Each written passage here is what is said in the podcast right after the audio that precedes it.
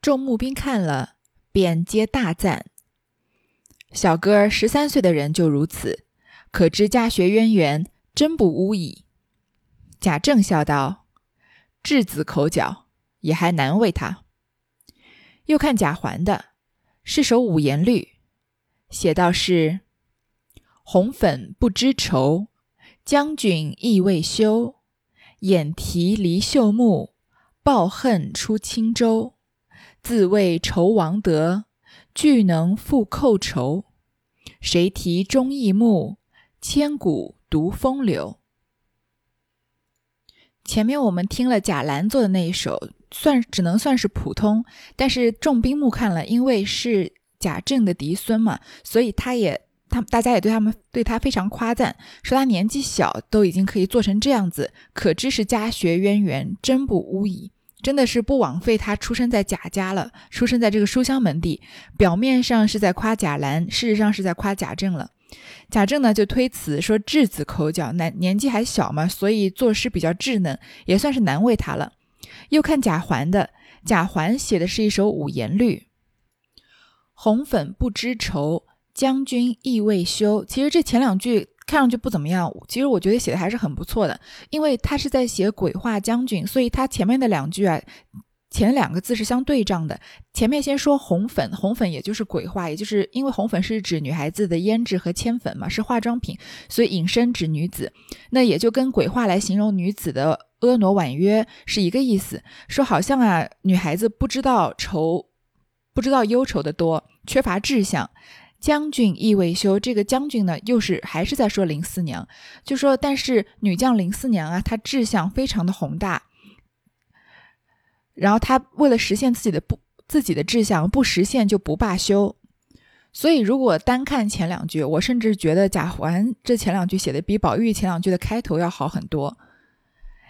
眼提离秀木，抱恨出轻舟，就是他忍住哭泣啊，眼就是遮住嘛，遮掩住他的哭泣，要离开营帐，怀着对敌人的仇恨，他率领女兵奔出青州。这里昨天呃上一回我们已经讲过。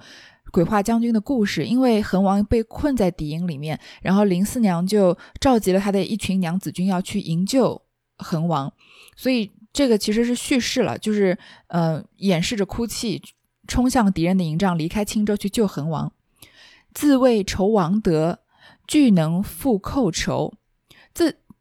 呃，林四娘自以为可以报答恒王的恩德，但是谁能知道她不能够以少敌多，没办法为恒王报仇雪恨。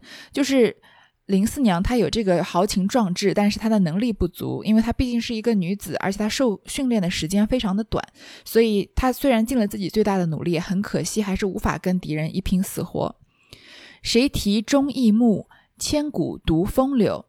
林四娘战死了，我们都值得。或者他说谁提？有些版本说好提好提，说可以为他，就说我们谁可以为他的坟墓提一个名字，叫做忠义墓。一般忠义其实从古到今大多数是形容男子，百分之九十五说到忠义都是说男子。但是贾环这里说啊，林四娘的墓啊，可以给他提一个忠义墓。他因为他是千古以来的巾帼英雄，千古独风流，就属林四娘是最杰出、最风流的。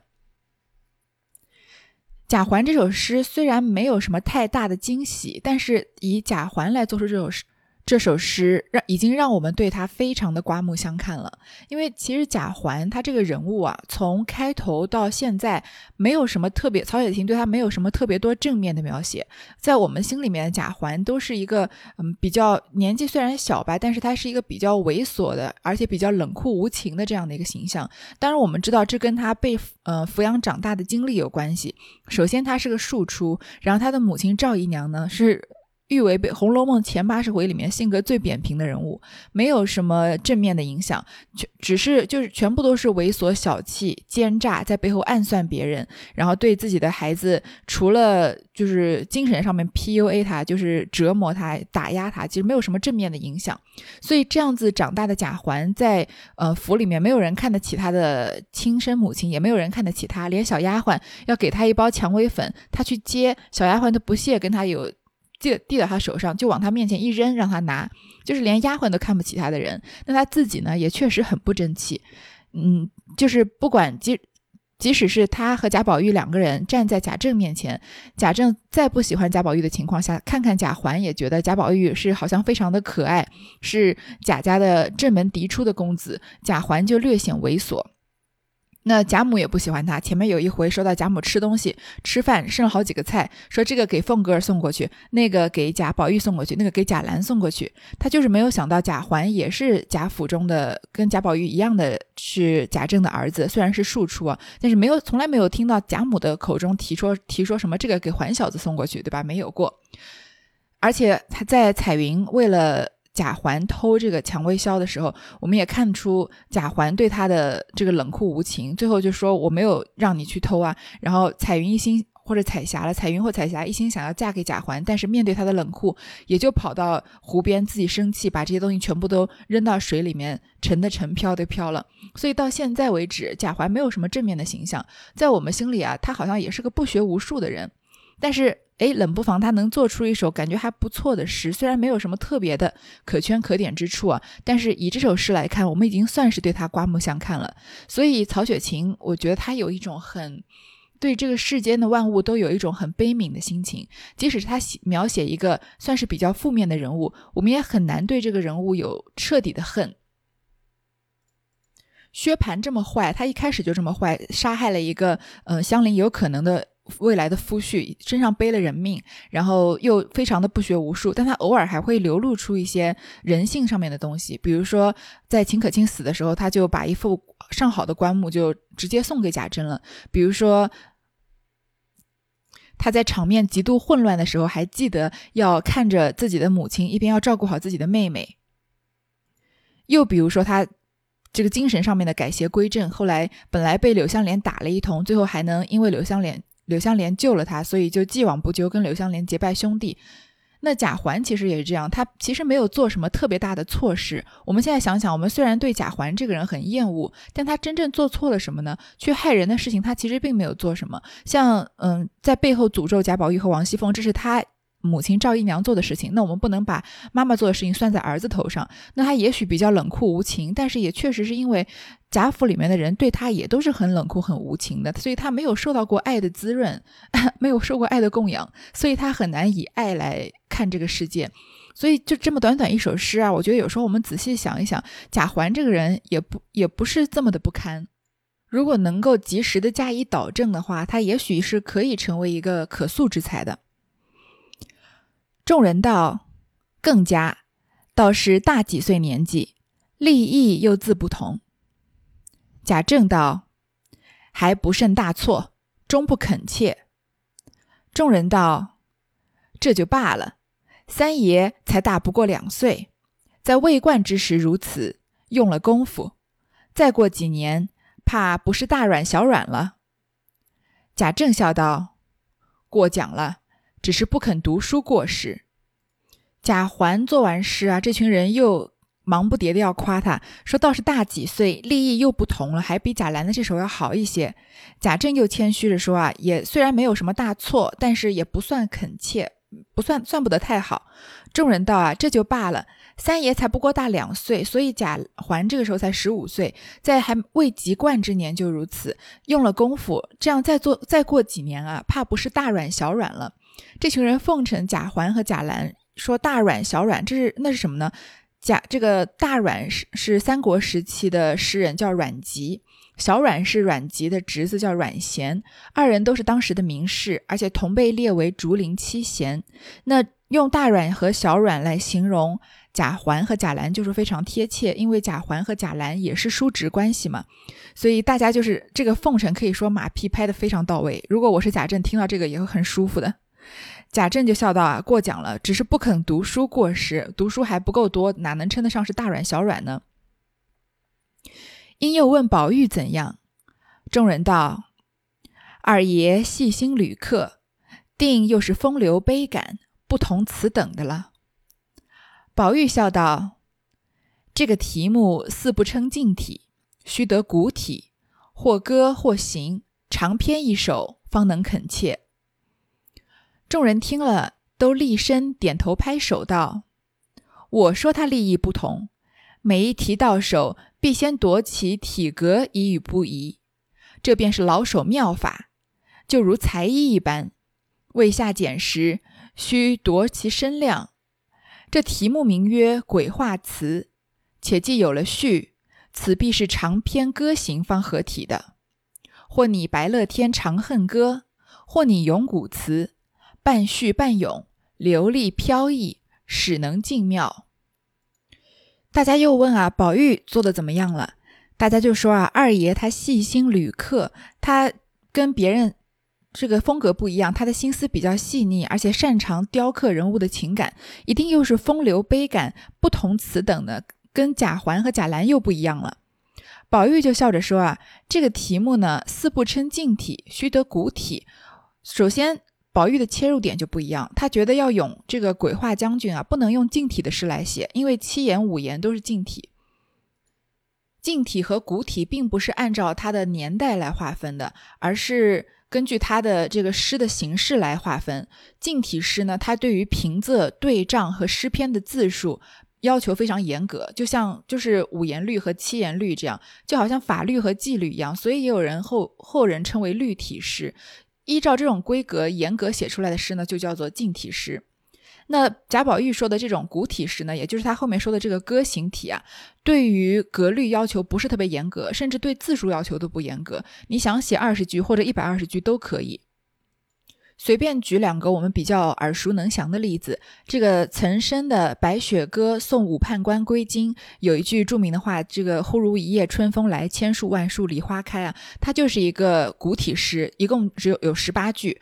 我们后来学过的白居易的《长恨歌》就有一百二十句，所以其实对于歌行体呢，没有什么特别严格的规定，关于它的格式。那而且它是有这种古古乐府叙事的特点，把记人物啊、记言谈和发表议论、书感慨融为一体，内容既充实又生动，可以说是一半是。如果以现在的作文文体来看的话，可以说是一半叙事文，一半议论文，都呃就是非常的灵活。那白居易的《长恨歌》就是一个非常有名的歌行体，它有一百二十句，前半部基本上都是在叙事，从这个汉王汉皇重色思倾国，欲语多年求不得，杨家有女初长成，养在深闺人未识，就是说，呃，唐明皇怎么喜爱女色，然后杨家的女孩女儿长得有多美，天生丽质难自弃，一朝选在君王侧，一直写到杨贵妃死。玉容寂寞泪阑干，梨花一枝春带雨，含情凝涕谢君王，一别音容两两渺茫。然后最后再发抒发自己的感情，在天愿作比翼鸟，在地愿为连理枝。天长地久有时尽，此恨绵绵无绝期。这这首诗我们在中学的时候也都学过的。所以以宝玉的观点啊，他们他要是要做鬼画将军词，就贾兰和贾。贾环的出发点就是错的，你不应该用格律诗来写，用古应该用古体诗来写。大家听了呢，都立身站起来，点头又拍手，说啊，我就说贾宝玉他立意不同，他每一题到手啊，他不是先急着作诗，而是先揣度这个体格要做什么类型的诗，适宜还是不适宜，这就是老手妙法。就好像做衣服一样，你还没有下下剪刀的时候啊，就要量体裁衣，要看一个人的身材，要做这个立体剪裁。所以这个题目是鬼画词，而且它已经有了序，所以一定是要用长篇的歌行体来写才是适宜的。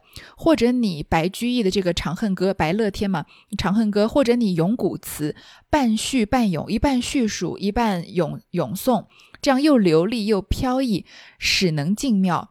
这群人实在是太会拍马屁了。我看到这一段的时候，心里就想：但凡我家里要是有点钱，或者我自己有点钱，就不要买车买房，最好就雇一群这样子的人在我身边，长期的专门拍马屁，那一定每天的这个过的日子心情都非常的好。比如说我高中的时候，数学实在是太差，就是。常常解题解不出来。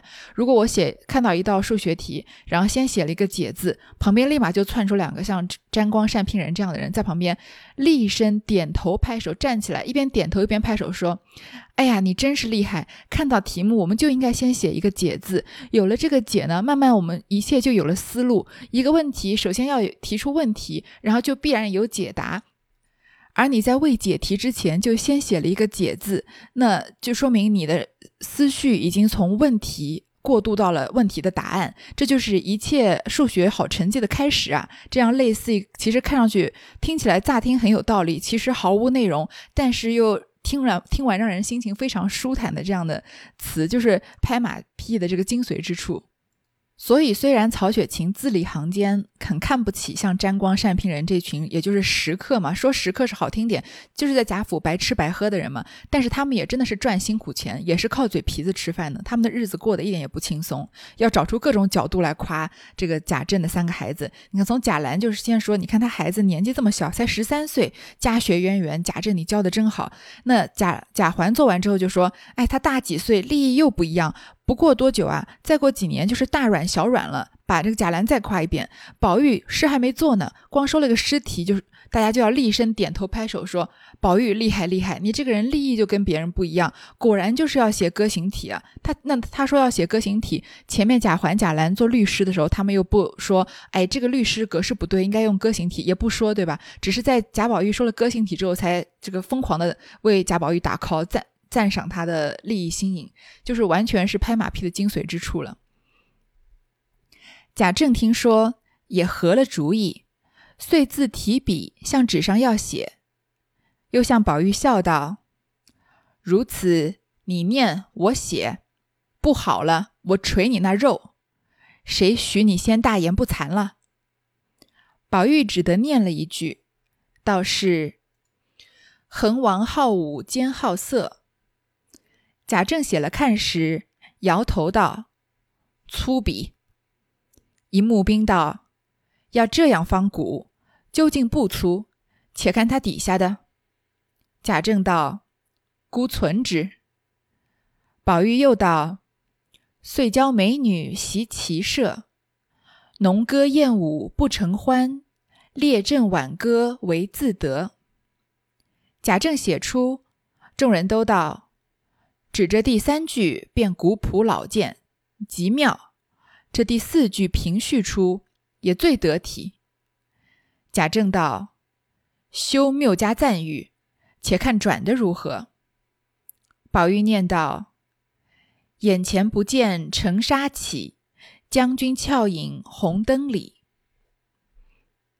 贾政听大家这么样夸贾宝玉呢，心里也挺开心的。他就提起笔向纸上要写，就跟北宝玉说啊：“你念一句，我写一句。如果你不好念的不好啊，我捶你那肉，我就打你。谁叫你先大言不惭了？谁叫你诗还没说没念，就先说什么这个题目不能用近体，要用古体，这样大放厥词呢？”宝玉只好念了一句，就一句一句的念。下面从这里开始，宝玉念的每一句。都是贾政在写在纸上面，然后同时做出实时的评价，就好像我们现在看很多视频上方就直接发弹幕那种。这就是贾宝玉在写，然后贾政和他的这个宾客们就在线发弹幕。第一句啊，恒王好武兼好色，没什么好解释的。明代青州有个恒王啊，他既崇尚武艺军事，又爱女色，非常的浅白。贾政看了就摇头说粗鄙，这个开头开的不好。所以，我其实觉得，虽然贾宝玉的诗，如果我们看完整首诗啊，当然比贾环、贾兰写的要高出好几个级别，但是单就这个开头来看啊，我认为贾环的开头比贾宝玉的要好一些。然后这些募兵就说：“哎，不粗鄙，不粗鄙，要这样的方古古体诗就是要这样写。你想想看，《长恨歌》前两句写的也不怎么样嘛，‘汉皇重色思倾国，欲语多年求不得’，也就是在说好武兼好色的意思，没什么特别的。”说这样才算古体，贾政就说啊，孤存之，孤就是姑且暂且就这么写着吧。宝玉又说了下面三句：遂教美女习骑射，恒王好武兼好色，遂教美女习骑射，是白到不不能再白的大白话，就是这个恒王喜欢军事又爱女色，于是就让宫中的美人练习骑马射弓，哦，骑马射箭，学习布阵打仗的本领本领。农歌燕舞不成欢。列阵挽歌为自得，这两句转的就已经很不错了。说美女们精彩绚丽的歌舞啊，算不了什么欢心事；列队布阵，手执兵器进行操练，才是恒王得意快乐的事情。贾政这么一写啊，大家就说这第三句“农歌燕舞不成欢”啊，非常的古朴老健，极妙，就是很符合古体诗的精神。这第四句呢，“列阵挽歌为自得”，虽然是平铺直叙，但也最得体。天哪，简直就是呃闭眼赞。这群食客简直就是绝了，不管写的好还是不好，还是普通啊，他们都能想到方法来夸的。当然，贾宝玉从前两句很平铺直叙的过渡，到第三、第四句已经开始有了一些古体诗的风格了。贾政就说啊，修谬加讲誉，你们不要不合情理的随便夸，不要这个瞎夸，且看转的如何，看他后面写的怎么样。宝玉下两句啊，眼前不见尘沙起。将军俏影红灯里，已经很有画面感了。说美女们在宫中挑着灯操练，虽然看不到飞扬的尘沙，因为一般军队的人在操练的时候都是在营地里面，所以地上都是沙子地。你剑啊挑起来或者脚跺下去的时候，都会飞沙走石嘛。这些女孩子呢，因为是在宫中操练，所以看不见眼前飞扬的尘沙，只在红灯光里啊，见到一员女将的俏丽的影子在闪现。就已经有了鬼画将军这种婉约和阳刚气质的结合了。众人听了这两句，便都叫妙，好个不见尘沙起，又成了一句俏影红灯里，用字用句皆入神话了。宝玉道：“叱咤时闻口舌香，双毛雪见娇难举。”众人听了，便拍手笑道。一发画出来了。当日敢是宝公也在座，见其娇，且闻其香否？不然何体贴至此？宝玉笑道：“闺阁习武，任其勇悍，怎似男人？不待问，不待问而可知娇怯之行的了。”贾政道：“还不快续？这又有你说嘴的了。”宝玉只得又想了一想，念道。丁香结子，丁香结子芙蓉涛。大家先听到宝玉说这两句啊，眼前不见尘沙起，将军俏影红灯里，忍不住又赶快要夸，说好个不见尘沙起，亏你想得出来，又成了下一句，这个用字用句啊，简直出神入化了。那宝玉下面再说的这几句呢？叱咤时闻口舌香，说这些女兵们大声呼喝的时候，似乎能闻到她们口齿间的清香，不像那些男人操练的时候，在就是喊话是比较铿锵有力的。女孩子们有一种女性柔媚的声音，就是即使他们在喊呵哈的时候，都是有女孩子那种这种娇嗔的感觉。雪毛双毛雪剑娇难举，就说。霜霜雪般发亮的长矛和刀剑举在手中啊，大有娇弱不胜的样子。这里还是写女子练武啊、练剑跟男子的不同，有这种女子的柔媚在里面。众人听了就拍手笑着说：“哎呀，你这个虽然是在作诗啊，但好像是在画画一样，这个画面都在我们眼前了。难道当日宝玉你也是在做能？”见其娇，闻其香，看到他们这个娇弱的身段，闻到他们口齿间的清香了吗？要不然你怎么可能做的这么贴切呢？宝玉就笑着说啊，闺阁习武啊，女孩子习武，即使再再骁勇善战，再剽悍，也不可能像男人一样。所以我即使不在场，不需要问，也能知道他们娇怯之行了。贾政就说啊，还不快续？你不要，你还不赶快续下面几句？又又有你说嘴的了。宝玉呢，只好又想了一想，就念道：“啊，丁香结子芙蓉涛。”众人都道：“转涛潇骚更妙，这才流利飘荡，而且这一句也旖旎秀媚的妙。”贾政写了，看到这一句不好，已写过口舌香，娇难举，何必又如此？这是力量不佳。故又用这些堆砌货来搪塞。宝玉笑道：“长歌也须得要些词藻点缀点缀，不然便觉萧索。”贾政道：“你只顾用这些，但这一句底下如何能转至武士？若再多说两句，岂不蛇足了？”宝玉道：“如此，底下一句转煞住，想亦可以。”贾政冷笑道：“你有多大本领？上头说了一句大开门的散话，如今又要一句连转带煞，岂不心有余而力不足些？”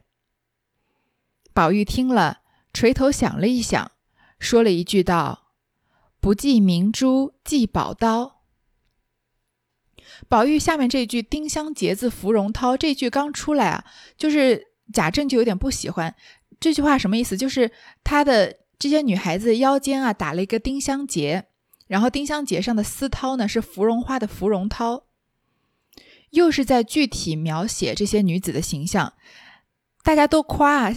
只是先首先是夸他这个韵脚转了，转成这个消韵，是因为是涛字嘛，所以转的很妙，流利飘荡。而且这一句呢，也以米秀媚的妙，又写出女孩子的情致。但贾政觉得不好，因为你前面已经写了口舌香、娇难举，说了他们口齿的清清香，说了他们身段的娇弱，你现在又要写他们衣服上面的装饰啊，丁香结子、芙蓉涛，何必呢？贾。贾政觉得这是画蛇添足，是不是你后面写不出什么要转到他们习武的这个力量性的句子上面，所以又用这些堆砌的词藻来搪塞？但是宝玉不这么认为，因为他觉得他写的是，因为他心目中是有一整首诗的嘛，他觉得这首诗的篇幅较长，因为是歌行体，这首长歌啊也需要用一些词藻来点缀、点缀、点缀。如果只是很简单的写他们的话，那就讲到最后，这个歌行体就会显得有一些萧索，因为歌行体的词可以说是朗朗上口，配上乐曲是可以唱得出来的。所以，如果一切都只是点到即止，像贾政这样简明扼要的话呢，那反而听起来这个内容就不够丰富了。贾政就说呢，你只顾说这些话，那你下一句怎么转到武士？怎么能转到他们习武呢？如果再多说两句啊，那岂不就是画蛇添足了吗？如果你花太多的笔墨描写女孩子的身段，那你不就你只描写鬼话，你不说将军了吗？宝玉说啊，如果这样的话，我底下一句转煞住，我下面一句就起承转合转到说他们无事，这样不就可以了吗？贾政就冷笑着说啊。你有多大本领？你上头说的是一句大开门的散话，丁香结子芙蓉绦讲女生的女士的衣裙衣着是一句散话，你下一句怎么怎么转才能转到武士，就是跟武武功有关系，习武有关系呢？因为你前面句是描写衣着嘛，后面一句以我们正常人的思维很难转得过去。如今你要一句啊，连转带煞。又要把诗歌的意思转过来，又要煞煞就是刹车的意思，又要把这个这一段做一个总结。那你不是心有余而力不足吗？你想做就做，你前面头开的这么大，这么空，丁香结子芙蓉涛，你怎么能转到学武艺上去呢？而且怎么刹得住呢？宝玉听啊，垂头想了一想，说了这句“不系明珠系宝刀”。他的这个这些女孩子换下的长裙，长裙上面着装很利索，虽然是芙蓉花。荷花绸腰带打了个丁香结，但她配挂的不是珠宝饰物，而是宝刀。这句话写的简直是太妙了，即使我不是贾政的这个幕僚，也要给贾宝玉竖上三个大拇指。他真的就是做到了连转带煞，就因为前面半句写的很风流，丁香结子芙蓉涛，感觉很软，是女儿描写女孩的这个衣帽的很正常的描写，但是后面一转啊，说这个丁香结子芙蓉涛上面是。系的是什么东西呢？不系明珠，系宝刀，系的是宝刀，是不是一下子就把这个形态给转过来了？下面就可以很自然的转成传承到写武艺上面了。忙问这一句可还使得？众人拍案叫绝。贾政写了，看着笑道：“且放着，再续。”宝玉道：“若使得，我便要一气下去了；若使不得，索性涂了。”我再想别的意思出来，再另措辞。贾政听了，便喝道：“多话，不好了再做，便做十篇百篇，还怕辛苦了不成？”宝玉听说，只得想了一会，便念道：“战罢夜阑心力切，脂痕粉渍乌娇绡。”贾政道：“又一段，底下怎样？”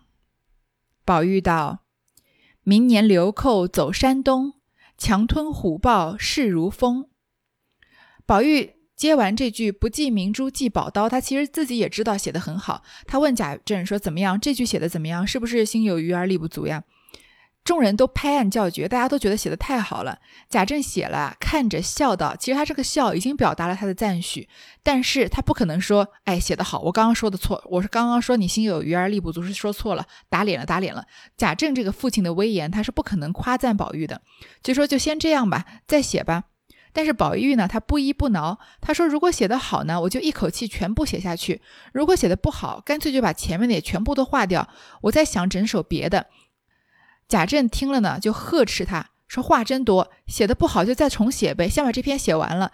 即使你写个十篇百篇，还怕辛苦了不成？你老爸叫你写，你就得写。”其实贾政这里的意思就是夸他，但是因为贾政是一个不不懂得这个鼓励式教育的父亲，所以他这个风格就是这样子。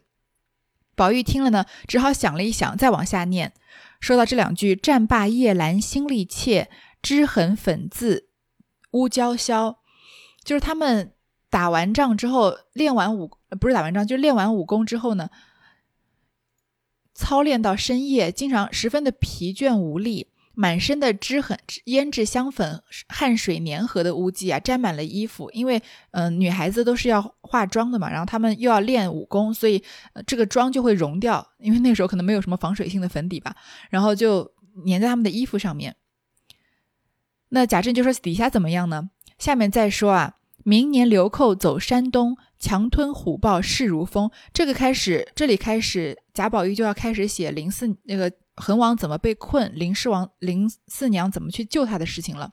说这一年有又有一股流寇流窜到山东，一路上啊，修凶恶残暴，好像虎豹一样，闹哄哄，像一群马蜂一样。就是说他们是一群乌合之众。我们知道《红楼梦》的主体是宋慎的，所以绝对不可能像《水浒传》那样说那群洁身神刚的是好汉，肯定说他们是乌合之众，凶残的像虎豹，闹哄哄的又像马蜂，无组织、无纪律，又非常残暴。众人就说啊，写得好，尤其是这个“走”字，走山东就可以见得高低了，而且通句转的也不板，也不死板。